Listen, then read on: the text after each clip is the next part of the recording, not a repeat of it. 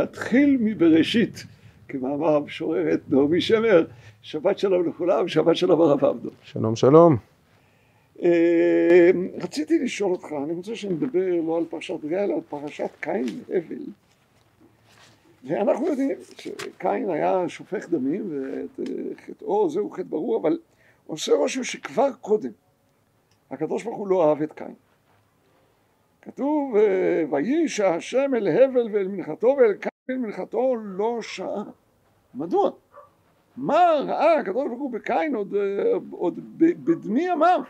כן, לדחות אותו מן הקדושה. אכן שאלה מתבקשת, במיוחד לאור העובדה שבעצם קין הוא הראשון שמביא. ויבא קין מפרי האדמה מנחה להשם, והבל הביא גם הוא מבכורות צונו ומחלביהם. כלומר, קין המציא את הרעיון של להביא פירות להשם, להביא מן היבול ביטוי של תודה להשם, ואחר כך ראה הבל והביא גם הוא. אז נכון שהבל שדרג את הנתינה להשם, הוא הביא מבכורות צונו ומחלביהן, וקין רק מפרי האדמה, לא מבכורות.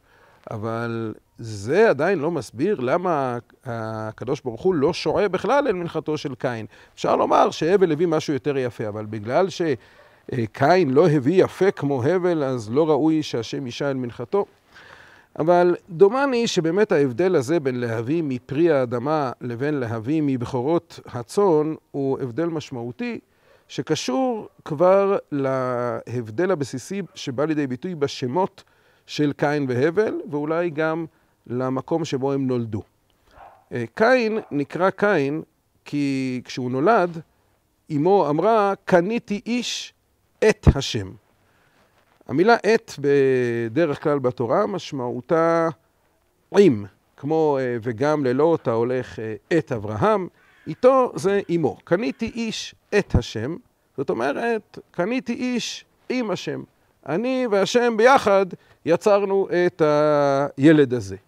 אז זה נכון ששלושה שותפים באדם, אביו, אמו והקדוש ברוך הוא, אבל זה משפט שאף אחד אחר בתנ"ך לא אמר. אני והקדוש ברוך הוא ביחד יצרנו פה אה, איש.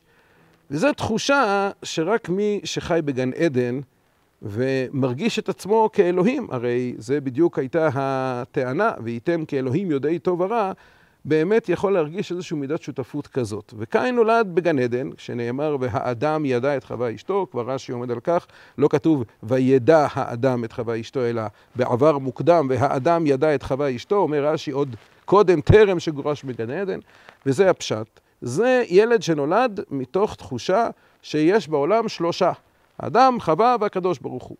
וקין נולד עם התחושה הזאת, ולכן כשהוא מביא מנחה להשם מפרי האדמה, הוא מביא את זה כשותף, ולא כמי שמכיר בכך שמה שיש לו בא מאת השם.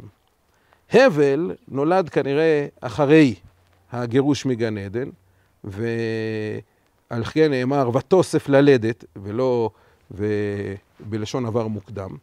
ועל כן הוא גם נקרא הבל. הבל זה התחושה שקראנו רק בשבת שעברה, הבל הבלים. שעומד בניגוד לקניתי, ההבל וקין מתכתב עם ההבל והקניתי של קהלת, ובתחושת ההבל הזאת הוא באמת מכיר בכך שזה לא שותפות, אלא זה היררכיה. להביא מבכורות צונו, התורה בכל מקום מדברת על להביא את הראשית. ראשית גנך, ראשית הריסותיכם. הראשית מבטאת את הרעיון שהכל בא קודם כל לקדוש ברוך הוא. אחר כך יש את מקומו של האדם. ועל כן ההבדל הזה בין קין והבל, בין הבל שמביא מבכורות צונו וקין שמביא מפרי האדמה, הוא הבדל איך אתה מתייחס לקדוש ברוך הוא. כמי שנמצא מעליך וכל מה שיש לך בזכותו, או כשותף שווה ערך בגובה העיניים, כפי שזה בא מקין ומהתפיסה של חווה כשהיא הייתה עוד בגן עדן. ובסופו של דבר, ההבל מת וקין נדחה. ומי שממשיך את האנושות זה שבט או שושלת אנוש בין שת, וכאן באמת אפשר לראות את התיקון של חווה בעצמה. כששת נולד, היא אומרת, שת לי אלוהים זרע אחר. זה כבר לא קניתי איש את השם, אלא שת לי אלוהים זרע אחר. קיבלתי אותו מהשם, ולא אה, בשותפות. אה, אתה יכול גם לקשור אולי את מה שקרה עם העובדה שהוא הביא מפרי האדמה והוא הביא צאן, עם העובדה שגם עשיו נדחה, שהוא היה איש שדה ויעקב היה יושב אוהלים, כלומר רועה צאן. אנחנו רואים את זה גם אצל דוד ושאול, ששאול בא אחרי הבקר מן השדה, דוד כל הזמן מאחר עולות הביאו לראות אה, ביעקב עמו. יש כאן איזשהו קשר שאתה מוצא קו בין עובדי אדמה ושהקדוש ברוך הוא מעדיף על פניהם את רועי הצאן. אני לא כבר נזכיר את משה רבנו ועוד. כן, הרש"ר הירש כאן עומד על זה, שאני חושב אולי הוא קצת מקצין את זה, אבל שתמיד יש בעיה בעובד האדמה על פני רועי הצאן. עובד האדמה, אה, תמיד יש לו איזושהי סכנה גדולה יותר של תחושת בעלות על הארץ. אה, יותר מאשר רועה הצאן הנווד שאין לו קרקע. בתנ"ך, לאורך כל התורה והתנ"ך, אנחנו רואים עד כמה הבעלות על האדמה היא השורש הכי חזק שיש לאדם. ולכן ככל שאדם הוא יותר אה, עובד אדמה, הוא, תחושת הבעלות יותר אה, חזקה אצלו. וכל האבות היו רועי צאן, לא היו קשורים לאדמה. אני לא יודע, כמעט כולם, כן? והנקודה הזאת אצל ראשי העיר שהיא... קצת לדעתי מגיע עד לידי תפיסה גלותית קצת של אה, בכלל התרחקות מהארץ והאדמה, אבל, אבל בהחלט האדמה אה, היא, יש בה סכנה הרבה יותר גדולה.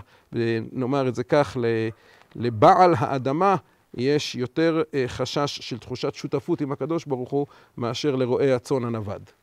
אולי זה מתחבר לנו שאנחנו פותחים את השנה השביעית שנועדה להזכיר גם לבעל האדמה כי לי הארץ, כי גרים ותושבים אתם עמדי. וזה האיזון המתבקש באמת, אכן. שבת שלום ומבורך. שלום ומבורך.